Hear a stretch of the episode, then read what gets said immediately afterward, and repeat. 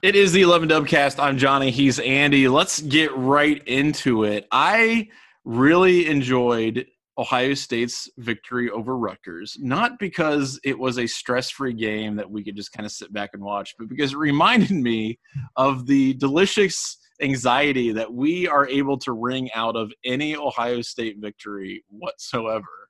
And there's always something to work on, right? If you're a football team, you're a coach, even an elite coach with an elite football team like Ryan Day and Ohio State, you can find things that you need to improve upon. But the best part is when fans can see those things and they become glaringly obvious. And instead of resting on your laurels, you're anxiously awaiting the next game. I I don't know. How did I want to ask you this simple question, Andy. Are you confident, based on what you saw of Ohio State against Rutgers, that Ohio State is going to be able to coast to this presumed Big Ten championship as we kind of thought that they would at the beginning of the season? Has, has did anything about this 49-27 victory change that equation for you? Yeah, not in the Big Ten. No, I I mean, I guess I guess we'll wait and see what happens with Indiana mm-hmm. uh, which now looks like the toughest game of the season for the Buckeyes. What a crazy, what a crazy, fr- what a crazy sentence to say. If and you had you. that on your 2020 bingo card, you know, you go right to the head of the class. That uh, yeah. that that that's incredible. And as somebody who spent an obscene amount of money to go to grad school at Indiana, I'm very happy for the Hoosiers. I think that's fantastic. Yeah. Uh, uh but no, I sure didn't see uh, Indiana. I mean, think about this. A month ago, we were talking about Ohio State essentially having a four week bye in the middle of the season. You know, they're going to have a good game against Nebraska, a really tough night game, potentially road game, you know, against Penn State, who was a top 10 team, LOL. Mm-hmm. And then it was going to be a four week layoff. Yeah. I mean, I mean, that, that was serious discussion coming into the season. But no, I, I, you know, I think if you watch the first half of the football game, uh, you, you would you would say, "Yep, this is a great team." Ohio State rolled uh, Rutgers, you know, threw just about everything they could come up with at the Buckeyes oh, and goodness, got three yeah. measly points out of it. So you go into the half feeling like, yeah, Ohio State's fine. This is going to be a this is going to be a snooze fest in the second half, and indeed it was a snooze fest in the second half in terms of Ohio State slept walk their way through two quarters of football, while Rutgers again continued to throw everything you could possibly imagine at Ohio State. I, I really respect Greg Schiano and what he's doing at Rutgers. Mm-hmm. I mean, the mm-hmm. fact that you were able to gin up that much give a damn out of your team in a game that they, I mean, look at this. They scored 18 points in the fourth quarter yeah. in what was in essence garbage time. Uh, you know, I'm reading a lot of stuff in in college football press about teams like LSU, for example, that when you, you have these teams who have quote unquote nothing to play for. Well, what's Rutgers really playing for? I mean, I mean, I don't want to no, no disrespect to, the, to them, but in this kind of nihilistic vision of 2020, where it's basically like there's a 14 playoff and nobody really cares about anything else because of COVID. What's a team like Rutgers playing for? Well, well they're, they're, they're playing, playing for, the seeding of the program. You know, they're, they're playing for seeding in that final crazy week of Big Ten football. All right, you got to you got to get that. Right. You got to get a good ranking on there. I mean, I, there, you know, at this point, I'm feeling pretty confident that Rutgers got a shot staying ahead of Penn State and Michigan oh, in that yeah. thing. You know, so. I, I really respect uh, to, to kind of complete my thought. I'm, I really respect Schiano and what he's doing. He's the only guy who's ever made it really work at Rutgers. Mm-hmm. Uh, I so you know, good on him. I I liked what he did at Ohio State, with the exception of sort of that tail end where things got really wonky. But he, he's he's obviously a brilliant defensive mind. Have you ever seen so many trick plays in one game of football? I just continued to be amazed. Uh, I think our headline on the site called it the dumbest game ever, yeah. and it was super dumb in that regard. But but it, you're right. We ginned up uh, a lot of like Cooper era PTSD that oh god they're they're in trouble here. No, they're not in trouble. They still won running away by what 22 points. Yeah. Anytime anytime that Rutgers got something going, Justin Fields and Ohio State immediately had a response. And there are look, if if you want a game plan, if you want to concoct something uh, that's negative, you could say, okay, well, if Justin Fields gets hurt and then they got to rely on the running game, and if if if you can do that, but right now, I, I, think it's really important for Ohio State fans to understand that they have an NFL ready quarterback right now. And, and when I say that, I don't mean somebody who I think is going to get drafted high necessarily, although he obviously will. I mean someone who could literally start for an NFL team now yeah. and be successful on a pretty high level. This what we're seeing from Justin Fields is so mind-bendingly good. People are running out of ways to describe things. Like they talk about how the fact that he's got more touchdowns and um, incompletions. And yeah, like that. that's a real that's, thing. That's a real thing but you just all you have to do is watch this guy play football. He is so far ahead of the defenses trying to defend him. Any of the individual defenders trying to bring him down. I mean, he'll take a sack because they're cool with it, but he doesn't have to. I mean, I'm sure he'd be comfortable throwing it away if if he really wanted to. He just knows that like, you know, 7 times out of 10 he's going to create something really amazing. So he'll take the occasional sack so that he can get, you know, the 40 or 50 yard gain. Um, he's just a, mind-bendingly good player on a completely other level right now. Got to be the front runner for the Heisman. There are a lot of good quarterbacks out there. I'm not, you know, hating on anybody else. Like you know, down in Florida and, and some of these other places, they got some great players. But Justin Fields is just on another level right now. And you know, obviously the team fell asleep after halftime. You know, you're up 35-3 at the half. Yeah, you're gonna you're gonna twiddle your thumbs a little bit. And I agree with you. Greg Schiano kept his team and their heads in the game and they kept fighting they kept going for it. And you got to respect that. I am not i'm not as worried about this game as maybe some people might be uh, in a vacuum. I, I think if you look at the totality of what ohio state's done uh, during this season, this very short season now. I think you can point to some things that are concerning, but this game by itself isn't something that worries me. I am worried still about the rushing game. I don't think Trey Sermon or, or Master Teague are, are, all that great, frankly. And, and really, you know, you could tell that they were experimenting in the second half, right? Yeah. Like you, you know what I mean? Like they they were trying different sets. They were bringing it to Mario McCall. They're they're seeing what Steele Chambers might be capable of doing. Um, and of course, they have that incredible fake. Uh, they're clearly looking for answers in the running game. And yeah, they had 200 yards, but um, they they need some consistency uh, there, and and we'll see what that looks like. But on the other hand, when your passing game's that damn good, maybe you don't. Maybe you just need to keep an, you know an opponent honest yeah. and not worry about it so much. So I don't know. I my overall impression of this game is is generally positive.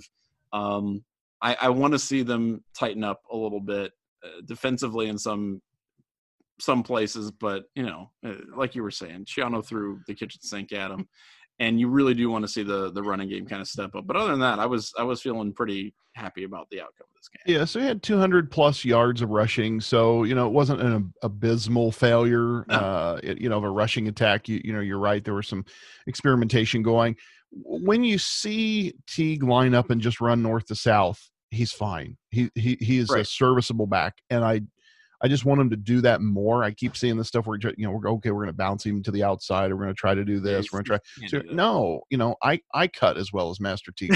Like, stop asking him to do stuff that he's not good at. It doesn't need you know you don't need to do that with him necessarily. Sermon, you know, I don't know what to think about Sermon. I I'll, I'll see you know a couple plays where like oh that's really good, and then and then the next one you're like he tripped over his own left foot. I yeah. just sort of dumb, just sort of dumb things, uh, and so I'm not. I don't know what he is yet. I, you know, Chambers might be okay. Who knows? We saw. Um, saw uh, I think Miyan um, got his got got some carries in the game. Yeah, Miyan Williams got got a carry. Uh, yeah. So just we're throwing some stuff out there. I think part of the thing that's hurting the uh, running game that I didn't necessarily foresee being a problem you know, I don't know that the interior of the line's really been holding up their end of the bargain here lately. Oh, the holding, uh, yeah, there. The, that's probably the other main storyline from this game. That and, and, that's another thing. If you want to be super frustrated about something, that is completely valid. And I mean, Harry Miller got smoked. Oh boy, he had a know, terrible game. Terrible game. game. And we were talking about him. He was the one member of the line that didn't grade out as a champion the week before, mm-hmm. and then uh, redeemed himself. Had a great game, and then yeah, just kind of uh, yeah. So this was this was not good. Um, the tackles did fine. You know, I, th- I thought they were okay, but it's just middle of the line, and there were just a couple plays like that where you know you're expecting your your center and guard play has always been really strong. Um, you know, sort of in the last five five years or so, and it's just it just didn't look great. So that does give me some some pause. I'm not, you know, like, oh, pull the rip card. This thing's going to go down in a, uh, in a ball of flames mode or anything like that. They're going to be fine. They're going to be fine in the Big Ten. Uh, the other thing that maybe has me concerned. I, I, I tweeted this. I don't tweet much during football games this season because mm-hmm. you know the passions tend to run uh, pretty hot while while we're watching Buckeye football, and uh, I don't need to be showing up in anybody's cold takes later. Uh, but I tweeted during the first game, you know, at one point I'm starting to develop concerns about this defense. And, and you know, there was a time during this game where I retweeted it and said, you know, at, the, at the risk of repeating myself, I mean, I do think there are some concerns about the, the defensive secondary in particular. I think the you know the front seven's been really pretty good. Uh, I think they've been excellent. Linebackers have been better than I expected. You know, yeah. I, I, like Pete Werner a lot. I think Tuf Borland, you know, is what he is, and he uh, he showed up again. I think he was one of the players of the game this Tuf week. And, and Browning both played pretty well. Browning um, had a great game. I thought he had a great game. Um, and and he's a guy who's been crapped on a lot. I, I think the linebackers, I agree. I think they've been better than advertised in a lot of ways. Um, and I, I love the defensive line. I, I, they are rotating in guys who are making impacts that you, you got to look up on the you know the roster because you're mm-hmm. like, who the hell is this dude? Um, so they, yeah, I agree with you on that. And I, if you want to worry about the defensive backs, you got they're a little thin, you know, and, and it looks like Shaun Wade is getting skunked occasionally. Like that's that's definitely something to to maybe pay attention to. Uh, but so that's where that saying, Indiana game will be really interesting to me because yes. that'll be, I mean, that'll be the toughest test for that secondary all year long. And we'll, we will get into Indiana. Don't don't you fret. We will definitely talk about what they just did. I uh, wonder why we'll talk about Indiana. right? What could yeah, we be? will we, we will absolutely talk about that because that game well, I, will I'll explain my feelings on that game when we get to it. But again, it's a good win for Ohio State. It's not great. There are things that they definitely need to work on. Ryan Day, I think, was frustrated. You could you could definitely see that, um, and his body language and some of his statements after the game. He, he knows that that's not where they want to be as a team. Now, in um, fairness to the defense, and I and I got to give credit where it's due. I mean, they did limit Rutgers to three points in the first half. Like when when the game was potentially in question, still uh, you know, three points. So that ain't bad. I, I wish I wish maybe they hadn't phoned it in in the second half, but I guess I can't get too worked up about that when nobody was really worried about Rutgers losing this ball game, and you just sort of assume that when it comes to an opponent that they might actually be worried about. Uh, or you know like a, a team like michigan that you want to grind into the turf just on principle that maybe you know they'll they'll play four complete quarters right. what what concerns you you know when you see that you, you, know you want your team especially what you think is a national title contending team to go out and beat everybody 59 to 0 or something like that right, right? like that's that's sort of your ideals like uh, you know play a complete game in every phase four quarters because you know you want to prepare for the yeah. playoff but, but I, I, understand I, am not that. worked up i'm not worked up about that you know it's like it's right. a win's a win let's move on Right. And I understand wanting that. But honestly, if you look at some of these other teams, you know, that are ostensibly top five teams, they're not exactly immune from error or looking a little crappy in some phases that this is not a season where there is going to be a clear number one team that just is head and shoulders above everybody and has no deficiencies whatsoever like they're even alabama for you know all their nick sabanness and whatever they they have weaknesses so I, I think it's important to understand that if you have a game breaking player like justin fields that gives you a head up on a lot of other teams and a lot of other ways. And and that's kind of, you know, the obvious example of this is what happened with Clemson and Notre Dame this past weekend. And Notre Dame, I thought Notre Dame's goose was cooked. I did not think they were going to win that game. Uh, I, you know, I thought Clemson had kind of gotten it rolling a little bit in the second half, and but Notre Dame goes out there, wins it in uh, in overtime, and they they take down the number one team. Not not exactly who I expected uh, Clemson to lose to. Frankly, I you know Notre Dame's always been basically this paper tiger, and yeah. they they went out and did the damn thing. So the, to me, the story of that game isn't just the fact that you know both Notre Dame and Clemson put up a ton of points. It's it's really the fact that this is not. Uh, I, I've never accused Notre Dame of having elite defense under um, Brian Kelly, right? But Clemson getting bullied in the trenches the way they've been, the at various points during the season has really been surprising to me. I did not expect them to to lose in the fashion that they've that they lost, and you know, kind of saw hints of that against Boston College and, and Jeff Hafley in the first half. Yeah, I was gonna say this isn't the first time where we've seen Clemson's no. defense get abused this season. Which you know if you're if you're assuming you're just sort of penciling in the the Tigers, the Tide, the Buckeyes, and a fourth team to be determined later, you know, into the playoffs, then Ohio State fans got to be pretty happy seeing Clemson get oh, slapped oh, yeah. around a little bit because you you know that Ohio State has a much better offense than any of the teams that Clemson's going to face right in the ACC. So, you know, it sort of gives you some some hope there. Now, the flip side of that is also true. Uh, Buckeye defense that we were just talking about a minute ago, having some troubles in the secondary, isn't going to face anybody like Trevor Lawrence before they face Trevor Lawrence. So, right. you know, it's it's kind even, of tit for tat there or even Kyle Trask, right? Like assuming that Florida, you know, keeps it up, they could still be a dark horse depending on how things play out, and and you know if they can end up, you know, doing some things in, in the SEC. Like there's there's still a lot of football to play. Yeah, and, and this is becoming a really interesting situation because you've got a you've got a uh, possibility of of let's say Notre Dame and Clemson splitting a, a you know a, a one in one series if they face right. each other again in the championship game. Right. Uh, what do what do your playoff voters do then? Uh, is you know is it is it Notre is there two ACC teams so to speak uh, instead of the two SEC teams that we sort of you know just assume will get ushered in or who knows maybe the Pac-12 will eventually play some football games and one of the oh I'm kidding it's not to I don't think they're playable but Cincinnati's still hanging around they you know, the Fighting Luke Fickells are six and zero, oh, right? Like it, it, could happen. They're at number six. They're ranked six. Like, I, I mean, they were. Ohio State, Indiana is going to be a top ten team. Like, yeah, I mean, that's things that continue happening. that I mean, I like since and Ohio State threw to tight ends regularly this last game. Like I'm just thinking of the really crazy 2020 things happening in football right now. Yeah. Indiana's top 10 team. Cincinnati unfortunately dropped to seven in the in the rankings. It's kind of BS, whatever. But you got BYU. I, I mean, we talked about this actually before uh, the season started, which is that these pollsters are going to try to make the narrative that they want to happen happen, right? As long as no team completely just shits the bed, they're going to allow you know uh, not great Clemson team is what it appears to be to kind of stick around. Uh, they'll allow a Florida team that maybe doesn't have as many game plays. They'll allow an Ohio State team that doesn't have as many games played to be up there. Um, they're still going to deny those opportunities to the Cincinnati's and BYU's of the world. But I still have hope that we can see the kind of chaos at the end of this that will, um, you know, kind of validate why we watch college football in general. You know, and who knows what's going to happen with canceled games? We've already got a number of those coming up. Uh, LSU apparently, like they don't have a team right now somehow. Um, there's there's a lot going on in uh, in college football um, that could really just not make the end of this particularly you know clean and easy.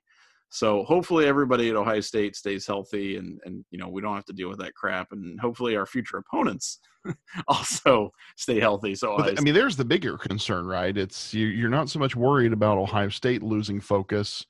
Uh, I, I was reading several national sports writers commenting about the LSU situation. So you you've got you know a, a, an outbreak there, mm-hmm. and I think the news uh, Monday was that it was traced back to a party basically and and so the concern is well if if players on a team like LSU say well we're not you know we're not in the hunt for the playoff anymore so why do I need to be you know basically secluding myself into my apartment and right. taking all these covid precautions I might as well just go out and do my normal thing and party uh, you know and how many opt out so I, I see this kind of two different ways. One players just don't take the COVID precautions seriously anymore because they're not worried about having to sit out uh, because their team season is, you know, they're quote unquote not playing for anything.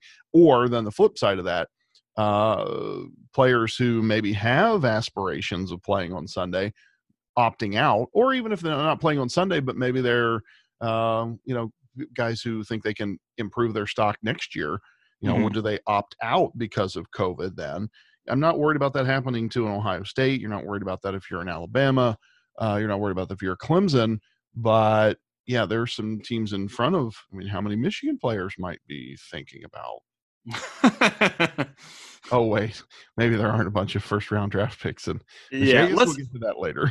well, I'll tell you what. Let's talk about that right now because we can get into the Big Ten, but I, I definitely want to start off with this battle of top 20, top twenty five foes, right? The mighty Indiana Hoosiers against the the Michigan Wolverines, and man, I I am really kicking myself for ever thinking that Michigan was fun and good against Minnesota, particularly knowing, I mean, I went into watching that game knowing that they were missing everybody and that Michigan was beating up on a team that basically shouldn't have even really been playing.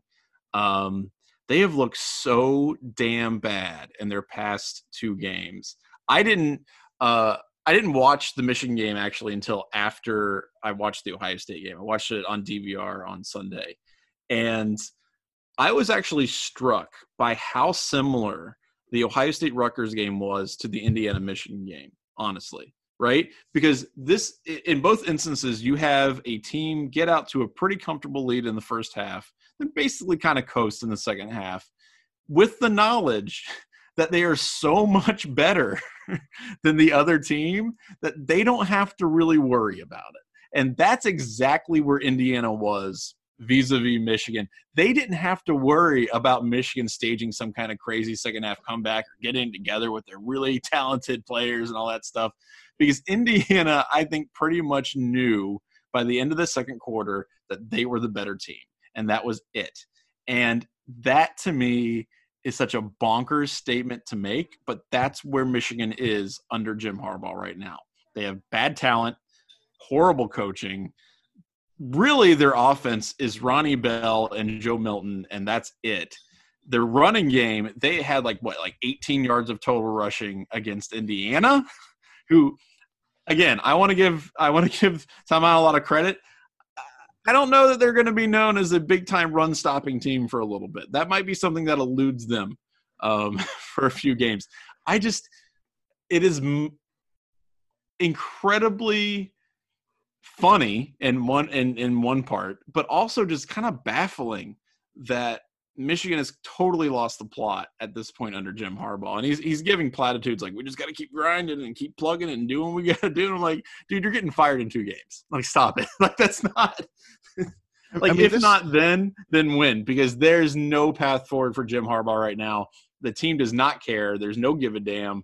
The talent is not there. It's it's wild in Ann Arbor right now. I saw that stat floating around on social media that you know they had 13 yards collectively rushing as a team. Yeah. And I thought, oh, that can't be right. Oh, that. And then you look at the box score, and it's even worse than that because they had 18 carries the entire game. 18 yeah. carries the entire game, and uh, five of those were Milton uh, himself. You know, like so you had 13 carries by running backs and accumulated 13 yards total. Like this is just that's nutty. That's nutty yeah. to me. What what are you doing that you're only trying to run the ball 13 to 18 times because some of those uh some of those Milton carries I'm sure were sacks. Um yeah.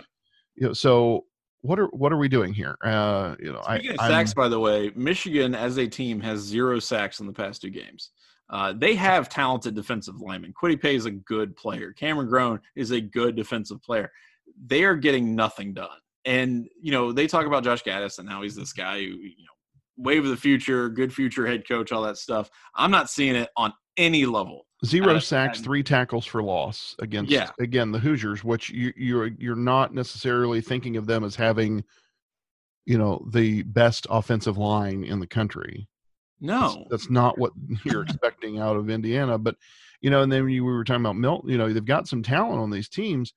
Uh, in that Milton, you know, looked like a, a, serviceable quarterback. He was 18 of 34. That's not great, but he threw for 344 yards. He's averaging 10 yards uh, completion, three touchdowns two picks. That's killer. And and you you compare that to Penix uh, for Indiana, who was 30 of 50 342 yards. I mean, Milton actually had a better average, yeah. uh, and they both threw three touchdowns. Here's here's the here's but, but Penix didn't throw it to the other team. Right. Mil- Milton did twice. Yes, and and part of that's because you know Milton is still kind of an inexperienced quarterback, and he doesn't have you know the the wherewithal to identify some of the defensive fronts that he's going to be looking at. But I I just want to reiterate how mind-bogglingly crazy it is that a relatively talented Michigan defense could not register a sack on a dude who dropped back 50 times in a game. Five zero. That's and you didn't get a single sack on this guy. He threw for 342 yards. It is wild. Like again, it is wild in Ann Arbor, and I just I don't understand the utility of keeping Jim Harbaugh around at this point. I've been saying it honestly for years that it's it's the fool's errand to, to allow this guy to just keep taking money from your university. Pay this dude out on his contract, which you haven't extended, and get get rid of him because it's not you're not going to get better. It's not getting better. It will never get better.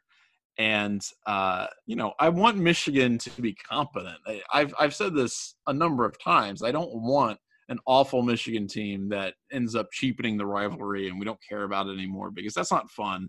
I want to have the the feeling that I had in 2006 where I thought this was the most epic game that anybody would ever play ever. Yeah. And you're never going to get that again with what Michigan is doing right now.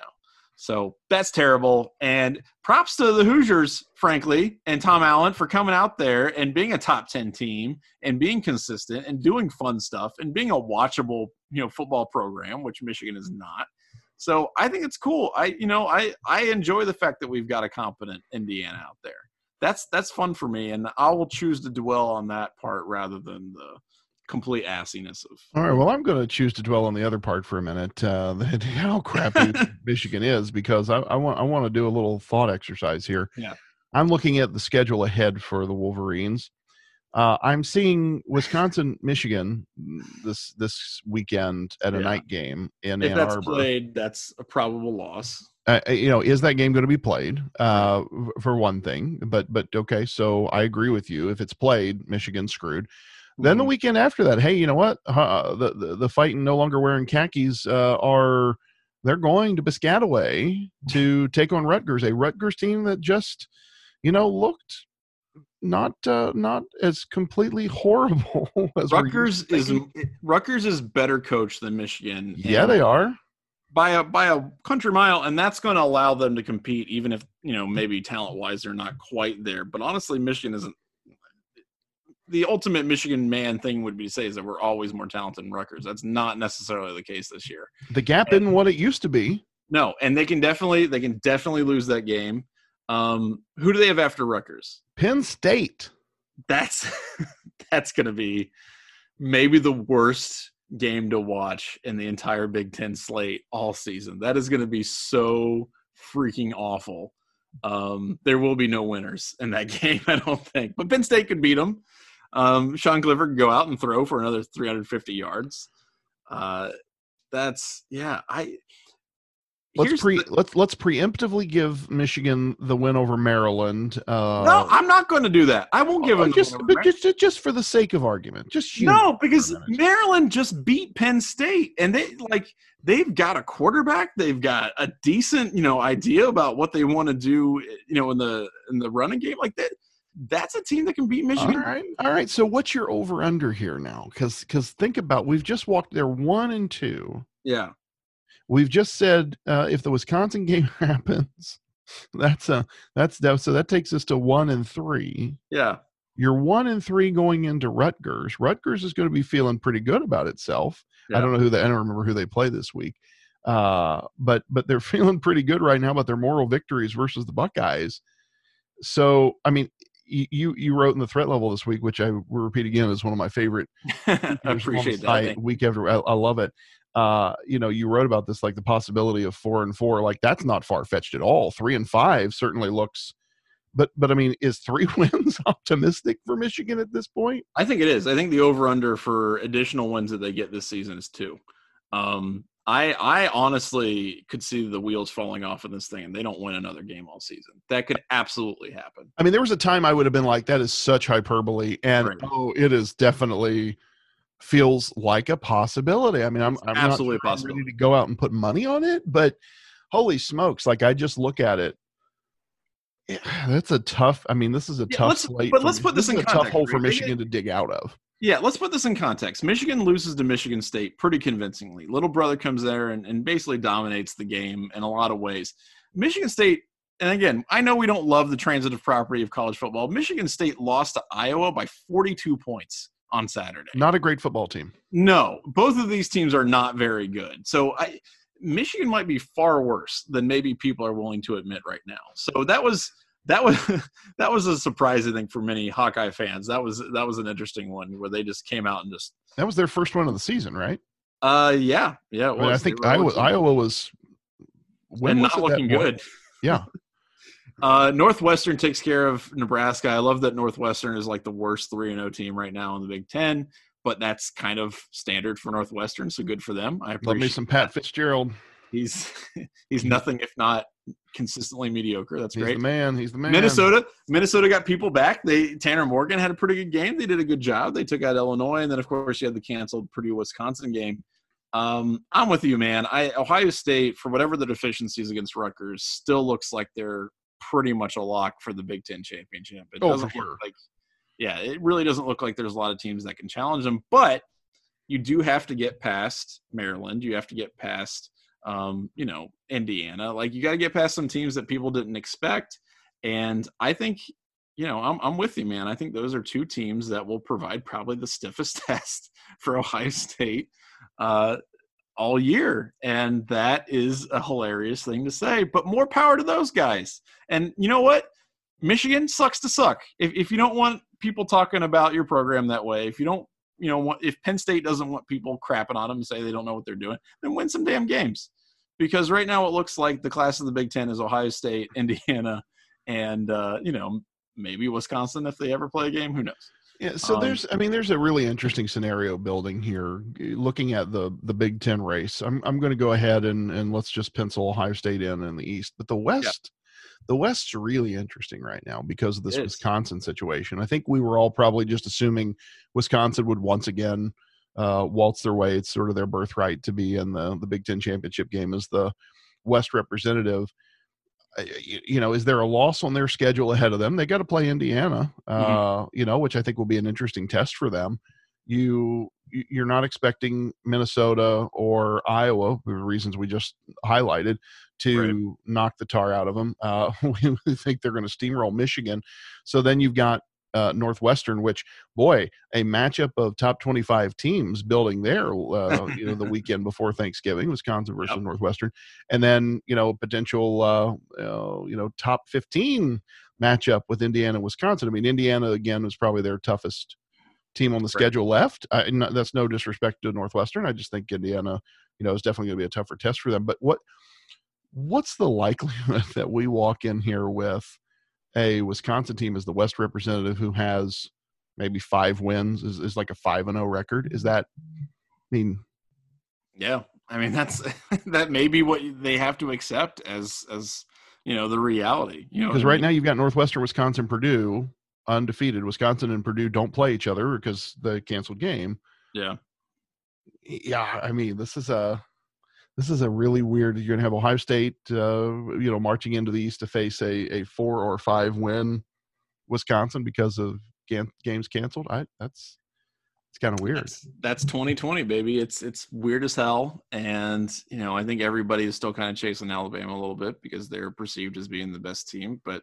Ohio State could come out and hopefully clean some things up and dominate, and then you get to to be in that top two uh, conversation. But you know, I I just look at this year as completely wild and goofy, and there's no real predictions that you can make about any team, um, even at this point, because there's just it really is an offensive year. It's a year of offenses. They're going to be able to take advantage of defenses probably until the end part of the season, and even then, I don't know that defenses are going to be able to catch up. So you know, it, it's it's going to be also rife with some upsets because of that. You're going to give a, a puncher's chance to a lot of these teams. Yeah, somebody so, made that point to me when I was talking about Ohio State's defense maybe being my one area of concern. Uh, and said, you know, whose defense really looks like the 85 Bears this year? You know, like yeah. there's there's not a team out there that you say, oh man, their defense is killed. We were talking about Clemson earlier. Normally, a team you think of as having stifling defense. Um, were you surprised when you looked at the polls? Of course, it, and I think you accurately summed it up earlier. Our shared philosophy on pollsters. Mm-hmm. were you surprised to see Notre Dame leapfrog uh, Ohio State? No, not because I mean they took out Clemson, and I think that's deserved. So why not put them at number one? Because it's Alabama, and it, it, really is about narrative and how much they believe in these various programs. And Notre Dame has so many times before not lived up to the hype, even though they took out Clemson. Uh, you know they haven't really delivered at the end of the season, and so yeah, that's probably why they didn't get many first place votes. And I don't know that's necessarily fair, but I also understand the track record, and, and pollsters are going to look at that and go, okay, well, you gotta you gotta show me something. And honestly, like as long as you're in the top two, really, as far as the college football playoff goes, that's fine. You know what I mean? That's not you don't need to be in the number one spot. You would like to be in the number one spot, but as, as far as like advancing into the the playoff and, and getting to the postseason, that's that's a comfortable spot to be in. So um, I'm fine with it. And Alabama has looked better, although their most recent win is against one of the most hapless teams in all of college football. And they've given up some points to some other teams. So uh, they're going to have to prove something, although maybe not for several weeks because what LSU apparently is their next game. So, who knows what that's going to actually look like if it happens. Then they got UK and then maybe Auburn. Like I don't, you know, there's going to be a lot of uncertainty and if you're polling and you're voting on these teams you're just basically going to go off a reputation yeah. and that's fine. That's that's okay at this point. I would like to see teams like cincinnati and byu get a little bit more of a fair shake in that mm-hmm. instance but i understand the reality is probably not super likely to happen. Yeah. So but you know it's it's going to be fun. It'll be interesting to see how this progresses. I am suddenly, as you said, much more invested in the middle of Ohio State's schedule than I thought I was going to be. Which is great yeah, I you know, and that honestly, you don't you don't root for Ohio State to be in a battle. You know what I mean? You, you want Ohio State to win games, yeah, uh, easily and all that other stuff. But the truth of the matter is, is that it's it's fun to watch exciting games, and sometimes it means you're going to be playing teams that. Well, eh, look at it this way: what, what's the game that I talk about maybe the most? There are a couple games when you talk about like your your experiences at games you know, I, I talk a lot about the Purdue game where Kenny Guiton brought us back from certain defeat after Braxton Miller. Uh, Braxton Miller, yeah. After Braxton Miller got injured, I started to confuse Braxton and JT Barrett, like which one got injured when. Uh, you know that that game, I talk about that a lot because it was a really, I mean, it was an incredible experience. You know, yeah. Coming in with a minute left and leading them down the field and getting the two point conversion, it was amazing. You know, so you you don't talk about. Oh, I remember that time that uh, Ohio State beat Miami by 90 points. Like that's not those aren't the stories you tell. It's right. the ones where they were in a dogfight and you know good triumphed over evil or whatever. Like those are the great stories. I tell a story about going to the Sugar Bowl and uh, the the pig sooie chant dying in the third quarter as Ohio State, you know, unloaded on the vaunted right. SEC. You know, and, and that's, that game happened. I was there. I don't care what the NCAA says.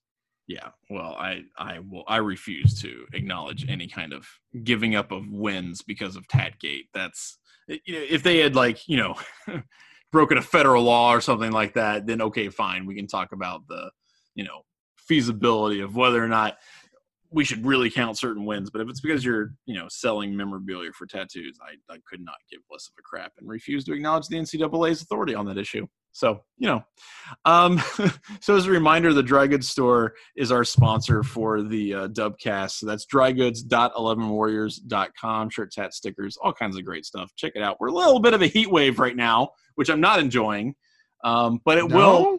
No, I hate this crap. 80 it's, degrees in central Ohio and the to hell. November I, doesn't do it for you? I absolutely hate it. It should be 45 and cloudy and windy. Seasonal salt from Johnny Ginter. I hate that garbage. It needs to be cold. It's November that we're done with that. Summer is over. Um yeah, so it will return. We'll get normal temperatures here relatively soon, hopefully, and then you can buy a nice, you know, maybe get a nice beanie, get a nice little, you know, hoodie, whatever you want to do. So check that out. Um, let's do a quick Ask Us Anything. Uh, reminder that you can ask us anything by sending us questions to dubcast at 11warriors.com um, or at 11dubcast on Twitter. This is a question from St. Louis Wookie who wants to know has anything changed since the last time we've had this discussion about potential coaches? Which is, if Ryan Day wins the Natty and rides off into the sunset and coaches the Cowboys, that would be unfortunate. Uh, who? Side note: Who really would want to like coach in that situation? I just feel like there, it's not. There are so many better jobs. Honestly, I know you get to coach in, in you know this amazing facility and whatnot, and you'll get all the money in the world, but I don't know. I, I feel like there's better opportunities. Um, who's your short list to take over at Ohio State? The obligatory Matt Campbell mention is it Fickell's time? Has Hafley proved himself enough yet? Promote from within, etc. What do you what do you think, Andy? Is there anybody that you would say this is a guy that I want, um, you know, for Ohio State?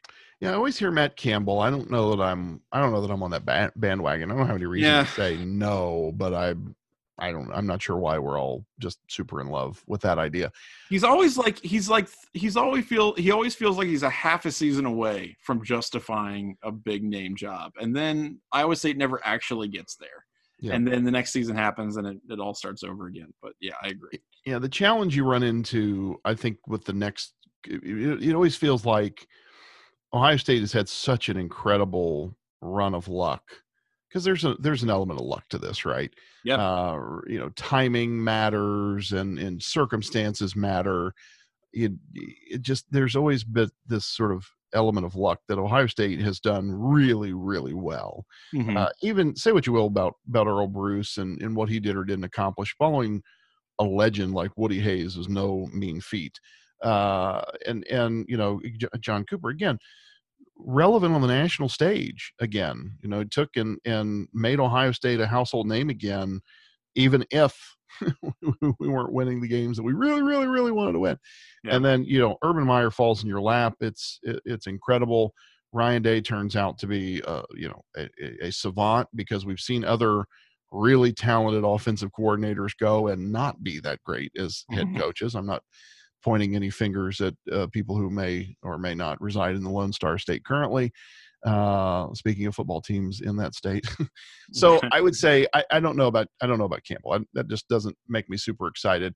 Um, your mention of Hafley, actually, Hafley's a guy I've been super impressed with. Obviously, he was fantastic as an assistant, but you know the early returns out of Boston College are pretty encouraging. Like if that's yeah. a guy that you that you tab as a future candidate, doing all the right things, uh, doing all the right things so far. And and you know, we talked about him.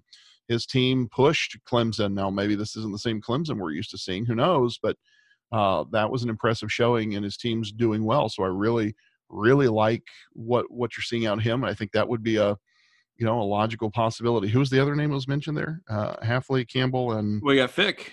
Oh, Fickell. Yeah. So I, I mean, I love Luke Fickell. I mean, Luke, yeah. Luke Fickell you know, Luke Fickell to me is is an ideal candidate in a lot of ways, and uh, you know he's he's making it work at a place that has proven to be a good stepping stone to big time jobs. Uh, I mean, you know, Mark Dantonio.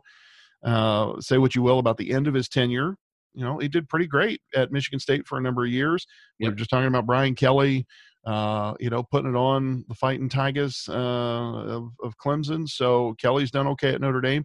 I have no reason to doubt that Fickell couldn't do it also. And certainly the the ties to the university are there. I mean, I think Hafley and Fickell would be a really interesting choice if you're picking a successor between those two. Um, that, that you know, but again, two defensive guys. Yeah. Where one of the things you really like about uh, what you've seen with Ryan Day is there was this renaissance of the offense. I mean, Urban mm-hmm. Meyer's offenses were pretty good, and then all of a sudden you watch Ryan Day offense and you're like, holy crap! Right. Who knew it could get even better? Yeah, and and part of that's because he's so good with you know coaching quarterbacks and and you know scheming out uh, you know route trees and all that kind of stuff. It's just very intentional and smart. I I don't know that I need that. I, I really just want consistency. That's that's the biggest thing, and it's so hard to find that in a college football coach. And as much as I like the idea of the you know prodigal son returning and, and being super successful and Luke Fickell, that would be awesome. I would love to see that with Luke Fickell coming back and having a great um, run at Ohio State. I don't know. there is a jump between what he's done and and Ohio State. And part of me maybe can't shake having been really up close and personal uh, via 11 Warriors and seeing. now, I know the Luke Fickell of 2011 is not the Luke Fickell of 2020. That, that's yeah. not really fair. Right. But it's hard for me to shake that because I remember just the absolute look of fear in that dude's eyes in 2011. I went to a lot of practices. I went to a lot of pressers. I reported on a couple games because we, we didn't have a um, beat writer yet. And so I did a couple of those games and I'm like, damn, this is this dude is in way over his head. Uh, I know that wouldn't be the case now, but it is a little hard to shake that. Half, I just don't think has shown quite enough yet. I, I want to see a little more head coaching experience. I, we all love him, and we know how cool he is, and you know how genuine of a dude he is, and how smart he is. I, I think eventually he's going to be an incredible head coach at somewhere big. I just want to see a little bit more consistency at BC. I really like Mario Cristobal at uh, at Oregon. I think he's a great coach and, and one of the more underrated coaches in college football. Um, he took a program that really was floundering. Really, like after you know they, they got rid of uh, their you know their their head coach, who they thought was going to be the heir apparent to Chip Kelly, and then it didn't end up working out, and they didn't look like they had much of a future. And he comes in and he just really, I think, sets a tone. Um, and I think he he would be a good fit at Ohio State, even culturally too. I think people at Ohio State would love that dude, um, just for his attitude and the way he kind of goes about his business. So he would be a guy that I would definitely look into. Um, to see, you know, maybe take over and and do the kind of things that you want to see both defensively and offensively. So you know, maybe maybe a name to, to keep in mind if if Ryan Day decides to just split after this season and win Super Bowls at New England or something. And, and I have to say, like, there, the, you know, I I just have a hard time unless unless Day really hates recruiting. That's always the X factor. You know, you just always wonder. Sure. How do these guys really feel about having to do this dance with prima donna teenagers? And their insane parents. Right. Um, he's so damn good at it.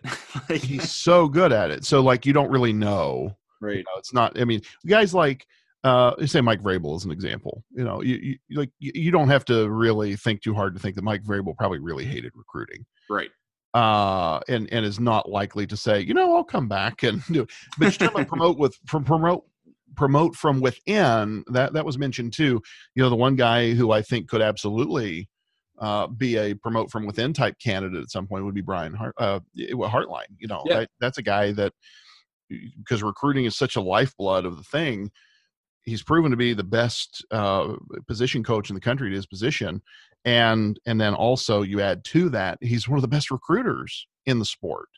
So you know now there's a lot of things that have to happen between being you know top position coach and becoming a head coach. Right. But assuming that it's not at the end of this season, you know, that's a guy I think I'm going to keep my eye on as yeah. okay, when when when is he named uh, a co-coordinator, a coordinator, a you know what the normal progression is from one one job to the next. I could. Yeah, I think that's an excellent point. Um, I think Brian Hartline is definitely somebody to keep an eye on. Another person to keep an eye on, actually, and this is maybe in the future, future, right? Like after this guy gets a you know mid to low level job and, and is really successful. And then in four or five years we really need a coach or something. Marcus freeman okay? Marcus freeman down in cincinnati like that he is getting a lot a lot of looks at him and, and will continue to do so. He has done an incredible job former ohio state player. Yes. Um, he's going to be i think a really successful coach sometime somewhere down the line. So definitely keep an eye on that dude too i think at some point. Yeah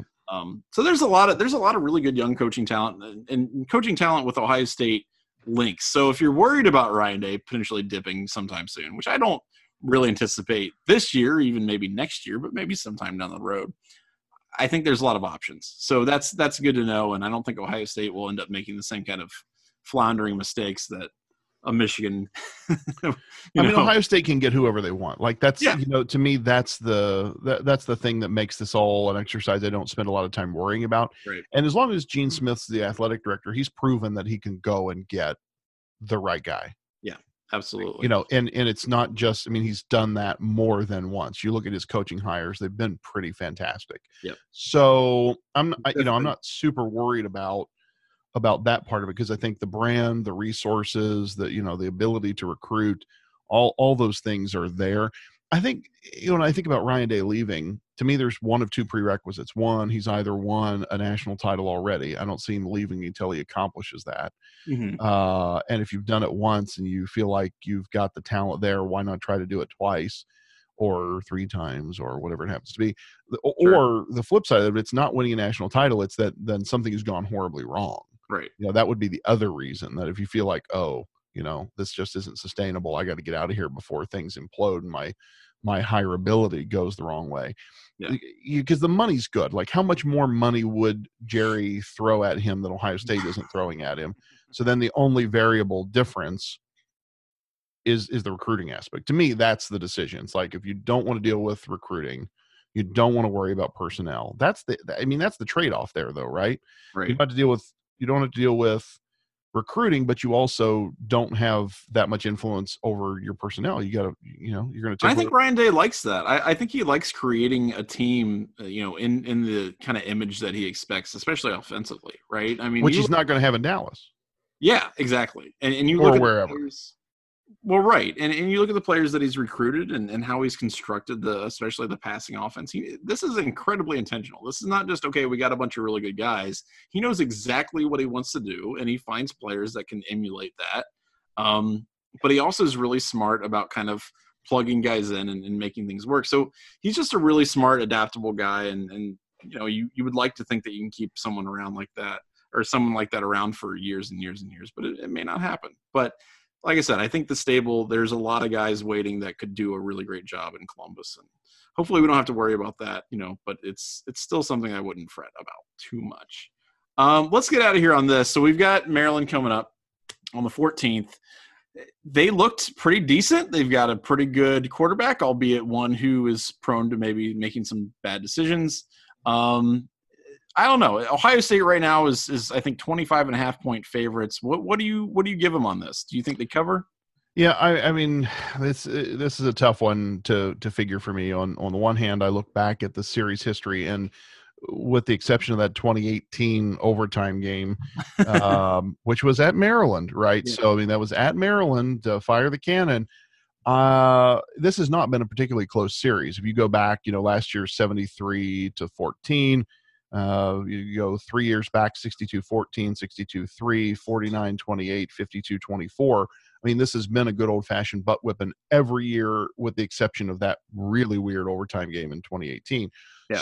So, you know, my inclination is to say, damn the torpedoes. Um, but then you look and say, all right, respect to Maryland. They've they've had uh, two pretty good games here. They've come out on top. And uh, scored some points. Th- that said, Penn State we know is not the same as Ohio State. Minnesota is not the same as Ohio State. And so, no. so I'm gonna I'm gonna call it. Say yeah, they are going to cover. It's going to be something in the neighborhood of 52-21. Okay. Uh, I, I think I think it's a I think it's another comfortable think it's another comfortable game. I think Tagovailoa uh, gives the Ohio State secondary some things to think about, but that front seven that we were talking about earlier being so good gets in his grill more than once, and maybe we see some of those questionable decisions you talked about, and who knows? Right. Maybe we'll see a maybe we'll see a pick six or something funky like that. I think the I think the score will be a little bit lower in part because I'm starting to think that the um, cat's out of the bag when it comes to Ohio State offensively and, and the running game. And so teams are really going to start selling out on the on the passing game, and that's going to make Ohio State. You know, Ryan Ryan Day is going to look at that, and I'm sure he'll take what he gets in the running game, but that's going to slow the game down a little bit. So I don't know that Ohio State's going to get to 50 points. I do think that they get maybe 45, something like 42, and then maybe like let's let's say this, let's say 45-17. That's probably what I would give uh, right now on this. Um, so you know, that's I think that's still covering. They're still doing you know doing pretty good job, and I also expect that they'll clean up a lot of the uh, you know the incongruities that we saw against against Rutgers. I think it'll be a much cleaner game, and they'll they'll you know perform a little bit better on those things that make us wring our hands a little bit on Mondays afterwards. So it'll be fun. I'm looking forward to it. It, it. it is one of those, you know, it's it's the beginning of the stretch where we're like, okay, like this is this is important. Ohio State's got to dominate, um, and it'll be interesting to see exactly what they're able to do um, against the Terrapins. So um, we will be back after that game to kind of break everything down. But until then, I'm Johnny. I'm Andy. And we'll see you next time.